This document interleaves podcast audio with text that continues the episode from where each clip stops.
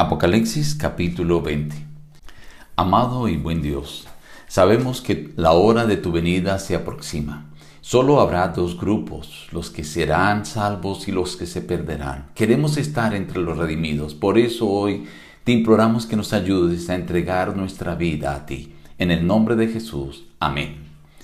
Reciban el abrazo de su amigo el pastor Juan Emerson Hernández en la invitación a meditar en apartes del capítulo 20. Vi un ángel que descendía del cielo con la llave del abismo y una gran cadena en la mano.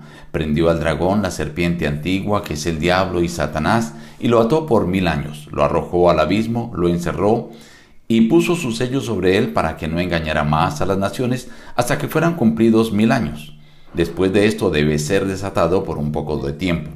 Vi tronos y se sentaron los que recibieron la facultad de juzgar, los que no habían adorado a la bestia ni a su imagen, ni recibieron la marca en sus frentes y en sus manos, y vivieron y reinaron con Cristo mil años. Pero los otros muertos no volvieron a vivir hasta que se cumplieron mil años. Bienaventurado y santo el que tiene parte en la primera resurrección. La segunda muerte no tiene poder sobre estos, sino que serán sacerdotes de Dios y de Cristo y reinarán con él mil años.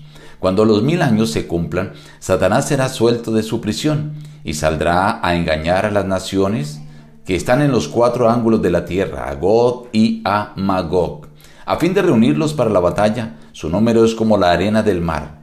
Subieron por la anchura de la tierra y rodearon el campamento de los santos y la ciudad amada, pero de Dios descendió fuego del cielo y los consumió. Y el diablo, que los engañaba, fue lanzado en el lago de fuego y azufre, donde estaba la bestia y el falso profeta. Vi un gran trono blanco y al que estaba sentado en él, y vi a los grandes y pequeños de pie ante Dios. Los libros fueron abiertos y otro libro fue abierto, el cual es el libro de la vida, y fueron juzgados los muertos por las cosas que estaban escritas en los libros según sus obras. El mar entregó los muertos que habían en él, la muerte y el Hades entregaron los muertos que habían en ellos, y fueron juzgados cada uno según sus obras. La muerte y el Hades fueron lanzados al lago de fuego. Esta es la muerte segunda. El que no se halló escrito en el libro de la vida fue lanzado al lago de fuego. Este capítulo 20 se puede conocer como el capítulo que habla de los mil años o como el capítulo que habla de el destino final de los redimidos y de los impíos.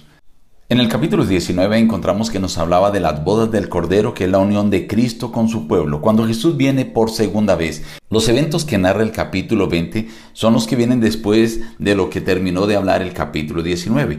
Así que cuando Jesús venga por segunda vez van a ocurrir ciertos acontecimientos. Lo primero, todos los justos serán trasladados al cielo. Lo segundo, todos los impíos van a morir. En ese momento, Satanás será enclaustrado, encerrado. Dice aquí el capítulo 20, será encadenado durante mil años. Serán cadenas de circunstancia. Será un abismo simbólico. ¿En qué sentido? Que Satanás no podrá desplazarse para ningún lado, no podrá engañar a nadie. ¿Por qué? Porque todos los impíos han muerto y todos los justos han sido trasladados al cielo. Durante los mil años los justos estarán en el cielo desempeñando el papel de jueces, sacerdotes, reyes. Los santos revisan las causas de los humanos y de los ángeles impíos. Satanás continúa con sus ángeles atados en esta tierra desolada y la tierra permanece vacía. Cuando terminen los mil años, entonces descenderá la santa ciudad con todos los redimidos, con Cristo habrá la resurrección de los impíos, que se llamará la segunda resurrección, y Satanás es soltado, o sea, tiene ahora a quien engañar, así que reúne a todos los impíos que resucitan, que serán como la arena del mar, su número no se podrá contar, y los reunirá para la batalla contra Dios, la última batalla que emprenderá. Querrá tomar la santa ciudad, pero dice que de Dios descenderá fuego del cielo y caerá entonces juicio y destrucción sobre Satanás y sobre todos los impíos. La tierra será renovada y se exterminará la muerte, el Hades. Ya no habrá más lugar para ellos. y solamente serán salvos los que se hayan inscritos en el libro de la vida del Cordero. Los demás serán lanzados al lago de fuego juntamente con el diablo y sus ángeles. Estos mil años están próximos a comenzar. Cuando Jesús regrese por segunda vez, que Él ya está a las puertas. Pero estimado amigo, tú puedes llegar a formar parte de los redimidos. Tú puedes llegar a tener tu nombre inscrito en el libro de la vida del Cordero. Lo que necesitas hacer hoy mismo es entregar tu vida a Cristo Jesús. Nos despedimos diciendo, busca a Dios en primer lugar cada día y las demás bendiciones te serán añadidas. Que Dios te bendiga.